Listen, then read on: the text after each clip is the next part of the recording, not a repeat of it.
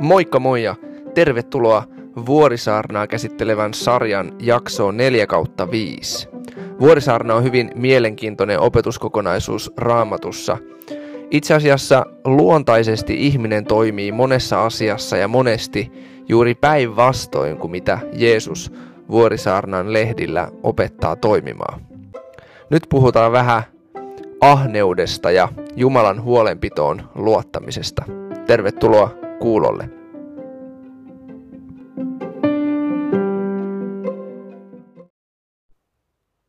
Tämä seuraava Jeesuksen opetus on koko Vuorisaarnasta ehkä se, mikä eniten osuu ja koskettaa länsimaisen ihmisen elämää ja arvomaailmaa. Jeesus puhuu suhtautumisesta mammonaan, eli rahaan ja omaisuuteen, ja Jumalan huolenpidosta. Luetaan tuolta Matteuksen evankeliumin luvusta 6 jakeesta 19 eteenpäin. Älkää kootko itsellenne aarteita maan päälle, missä koi ja ruoste turmelevat, ja varkaat murtautuvat sisään ja varastavat. Kootkaa sen sijaan itsellenne aarteita taivaaseen, missä ei koi eikä ruoste turmele, eivätkä varkaat murtaudu sisään ja varasta. Sillä missä on aarteesi, siellä on myös sydämesi. Silmä on ruumiin lamppu. Jos silmäsi on terve, niin koko ruumiisi on valaistu. Mutta jos silmäsi on viallinen, niin koko ruumiisi on pimeä. Jos siis se valo, joka on sinussa, on pimeyttä, kuinka suuri onkaan pimeys.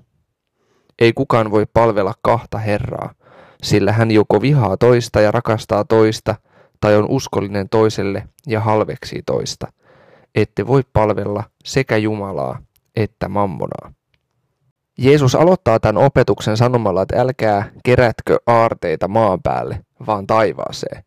Taivas ja maa asetetaan tässä vähän niin kuin vastakohdiksi ja vastakkain. Maa kuvastaa tätä näkyvää maailmaa, näkyvää todellisuutta, tätä meidän tavallista ihmisten elämää. Taivas kuvastaa sitten Jumalan ajattelutapaa, Jumalan valtakuntaa ja semmoisia asioita, mitkä on ikuisia. Ja nyt meidän tulisi kerätä aarteita sinne ikuisuuteen eikä tähän näkyvään todellisuuteen. Meidän sydän, Jeesus myös opettaa, että meidän sydän kiinnittyy siihen, mitä me pidetään aarteena. Eli siellä, missä on meidän aarre, niin siellä on myös meidän sydän. Eli jälleen kerran puhutaan sydämestä. Eli meidän tulisi kerätä aarteita ja pitää aarteina semmoisia asioita, jotka kestää. Hyvä tällainen harjoitus. Oikeastaan vähän niin kuin testata sitä, että missä mun aarteet on harjoittaa tällaista paastoa. Raamattuhan puhuu paastosta siinä merkityksessä, että voidaan paastota ruuasta, voidaan paastota juomasta. Ja tässä on varmasti se idea ja ajatus, että kun ollaan syömättä fyysistä ruokaa ja juomatta fyysistä juomaa, niin meidän hengellinen jano ja hengellinen nälkä alkaa lisääntyä ja herätä. Et kun me kielletään itseltämme joku asia, mikä normaalisti kuuluu meidän elämään ja on läsnä meidän elämässä, niin meillä ehkä vapautuu tilaa sitten jollekin uudelle. Ja tämä on mun mielestä semmoinen periaate, mitä kannattaa kyllä kokeilla varsinkin esimerkiksi sosiaalisen median kanssa tai älypuhelimen kanssa tai muuta vastaavaa, että on vaikka viikon tai pari ilman ja käyttää sen ajan vaikka sitten rukoukseen ja raamatun lukemiseen. Tässä voisi olla ihan hyvä testata itse, että mitä vaikutuksia sillä huomaa omaan elämäänsä. Tai paastoo vaikka elokuvista ja Netflixistä muutaman viikon.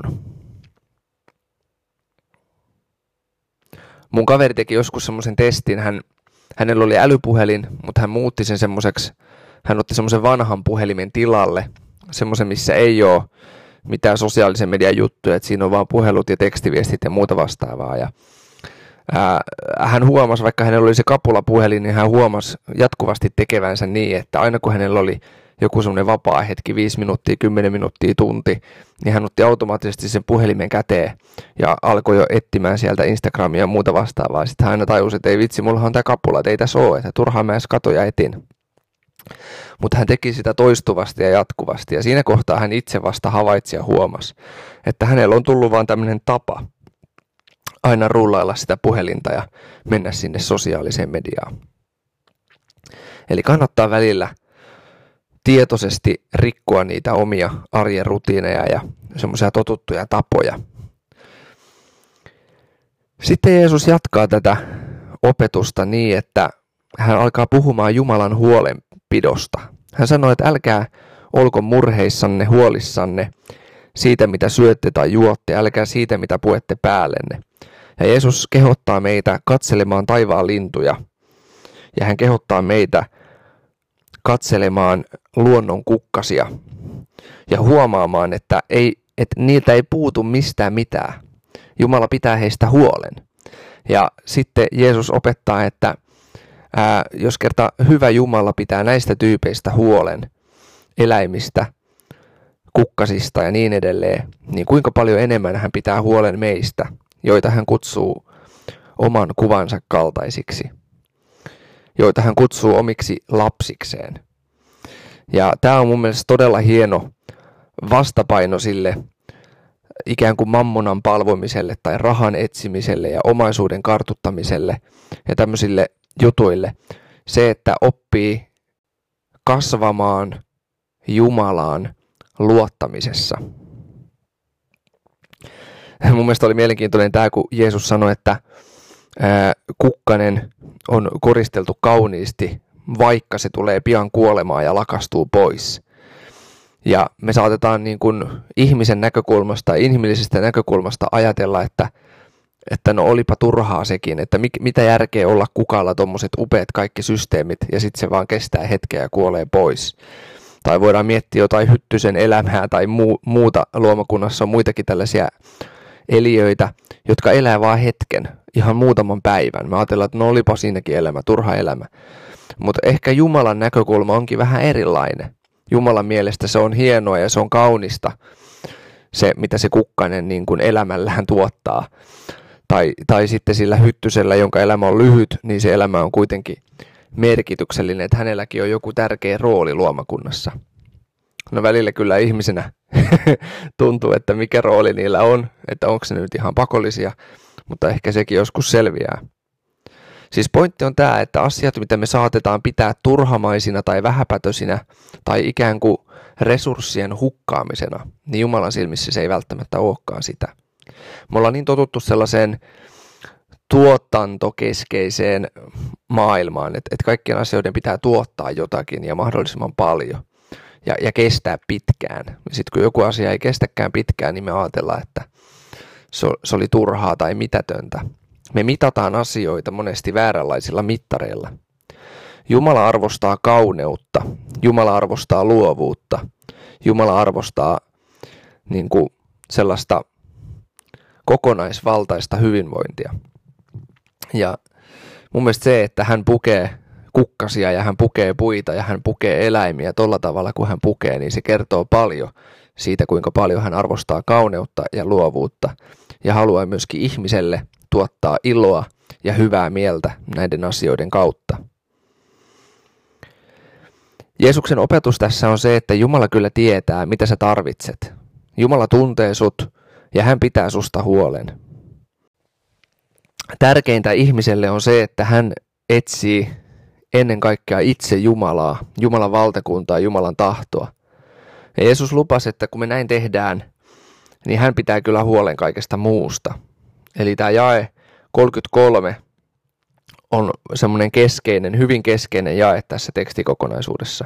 Etsikää ennen kaikkea Jumalan valtakuntaa, hänen vanhurskauttaan, niin teille annetaan lisäksi myös kaikki tämä. Jeesus sanoi, että meidän elämässä voi olla vain yksi Herra. Ja oikeastaan todellinen Herra meidän elämässä on se, jolle menee eniten ajatuksia, eniten aikaa, eniten voimia, eniten varoja. Ja tämä on hyvä pohtia omassa elämässä säännöllisesti miettimään, että okei, mitä mä kelaan mun päässäni, mihin mä käytän mun aikaani, mihin mä käytän mun voimavarojani, mihin mä käytän mun rahojani. Tutkia sitä säännöllisesti ja pysähtyä sen äärelle, että mitä mun elämässä on meneillään. Meidän yhteiskunnassa tosi moni ihmisistä, ne oikeasti palvoo rahaa ja palvelee rahaa. Ja tosi moni maailman asioista pyörii vaan niin kuin talouden ehdoilla. Ja tämä materialismin ansa, niin se on ihan todellinen ansa ja se on ihan todellinen vaara myöskin meille kristityille. Paavali sanoo ensimmäisessä kirjeessään Timoteukselle luvussa 6 ja jakeessa 10 näin. Rahan himo on kaiken pahan juuri. Rahaa tavoitellessaan monet ovat eksyneet pois uskosta ja lävistäneet itsensä monella tuskalla. Eli siis raha ei itsessään ole huono asia, mutta se rahan himo on huono asia. Ja tämä on tosi lähellä meitä kristittyjäkin. Ihminen, joka on pidempäänkin ollut Jeesuksen seuraaja ja ehkä tuntuu siltä, että on päässyt monessa asiassa eteenpäin, niin tämä voi olla sellainen asia, mikä nousee toistuvasti pintaan, koska me ollaan kuitenkin rahan kanssa niin usein tekemisissä, meidän tarvitsee olla sen kanssa tekemisissä ja me tarvitaan sitä huolehtiaksemme itsestämme ja perheestämme ja niin edelleen. Me tarvitaan tässä kuitenkin Jumalan apua ja hänen vaikutustaan, että meidän sydän ei kiinnittyisi sellaisiin asioihin, mitkä ei ole kestäviä.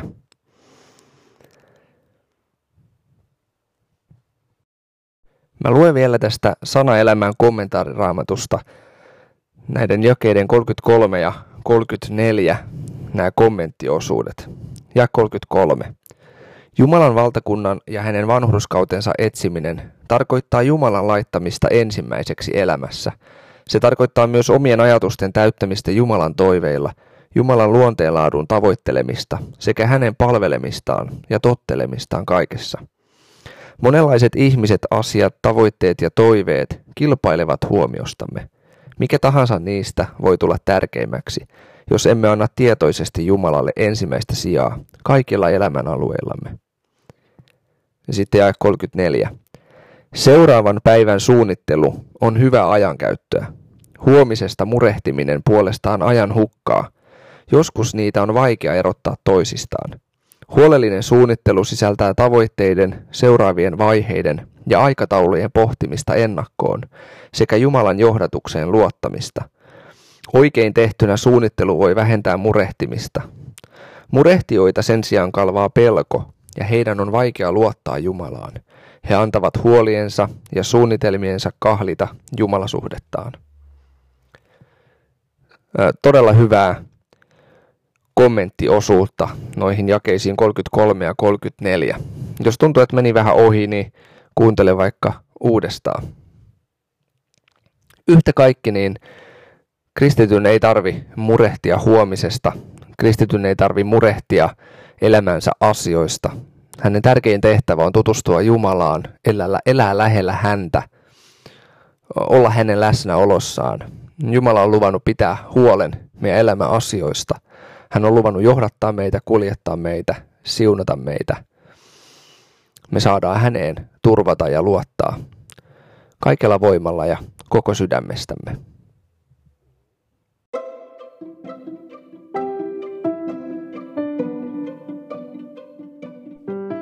Lämpimät kiitokset siitä, että olit mukana tämänkertaisessa jaksossa. Mä oon tosi otettu siitä, että sä oot messissä, kun mä teen näitä podcasteja.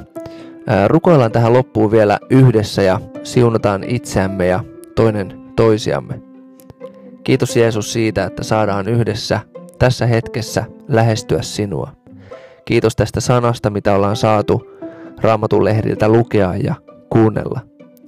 Anna meille voimia, anna meille viisautta, anna meille rohkeutta kulkea elämässämme kohden sitä, mitä sinä olet tarkoittanut ja suunnitellut. Muuta meidän sydämiä ja asenteita. Anna meille viisautta, ymmärrystä, kaikkea sitä, mitä me elämään tarvitaan. Kiitos Jeesus siitä, että sä oot hyvä ja rakastava ja meidän elämällä on merkitystä sun silmissä. Aamen.